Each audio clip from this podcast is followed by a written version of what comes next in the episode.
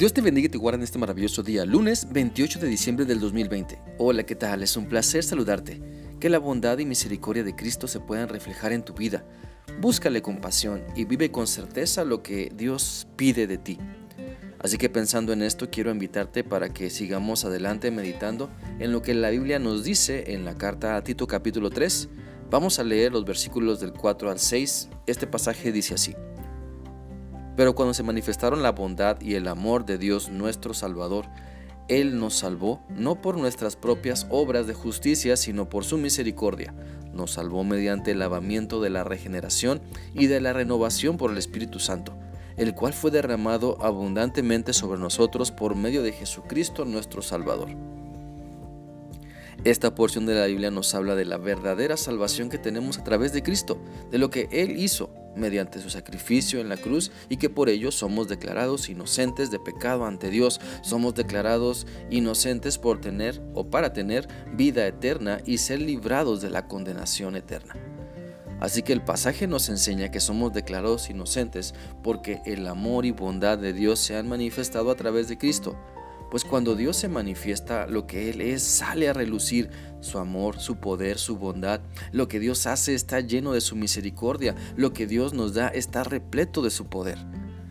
Por eso al entender lo que Dios nos da, si realmente somos sabios, tenemos que caer rendidos a sus pies en agradecimiento por todo lo que Él es y sigue proveyendo hacia nosotros. Por lo tanto, te invito para que dediques a Dios tu vida en señal de que estás agradecido por todo lo que te da Vamos, sírvele con gozo y vence tus cómodos temores que te impiden ver la manifestación del poder de Dios. También el pasaje de hoy, el pasaje de Tito, nos enseña que debemos, más bien que hemos sido declarados inocentes no por nuestras propias obras, sino por lo que Dios hizo. Así que nadie puede presumir lo que ha hecho para ganarse la salvación. La Biblia dice en Efesios 2, 8 y 9 lo siguiente. Dios los salvó por su gracia cuando creyeron Ustedes no tienen ningún mérito en eso. Es un regalo de Dios. La salvación no es un premio por las cosas buenas que hayamos hecho, así que ninguno de nosotros puede jactarse de ser salvo. Somos salvos por gracia. Somos salvos como un regalo de la misericordia de Dios cuando creemos que Cristo ha hecho todo lo necesario, todo lo que necesitamos para, para salvarnos y que tengamos una mejor y diferente relación con nuestro Padre Celestial.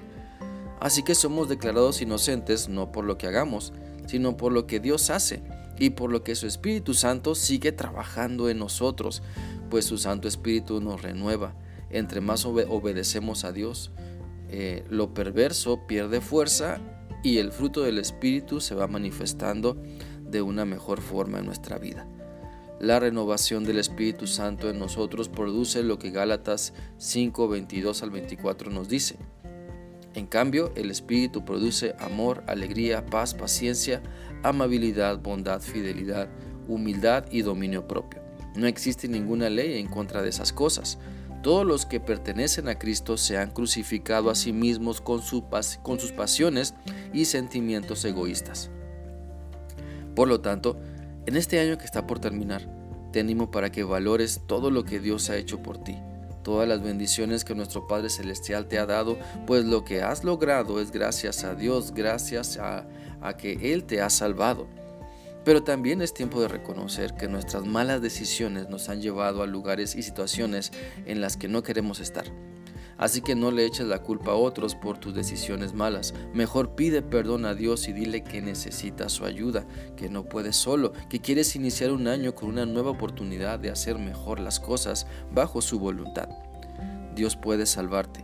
Dios quiere rescatarte. Dios quiere seguir mostrándote su favor y misericordia. No la desprecies, no seas indiferente. Sé más dócil y humilde. Sé más sincero y verás Sé más amoroso y perdonador. Sé un verdadero hijo o hija de Dios. Así que te animo a que puedas demostrar a cada instante que valoras ser declarado inocente de la muerte eterna por lo que Cristo ha hecho por ti. Sé agradecido con Dios. Ya basta de ser agradecido contigo mismo, pues eso es egoísmo. Sé agradecido con Dios y obedece todo lo que pide de ti.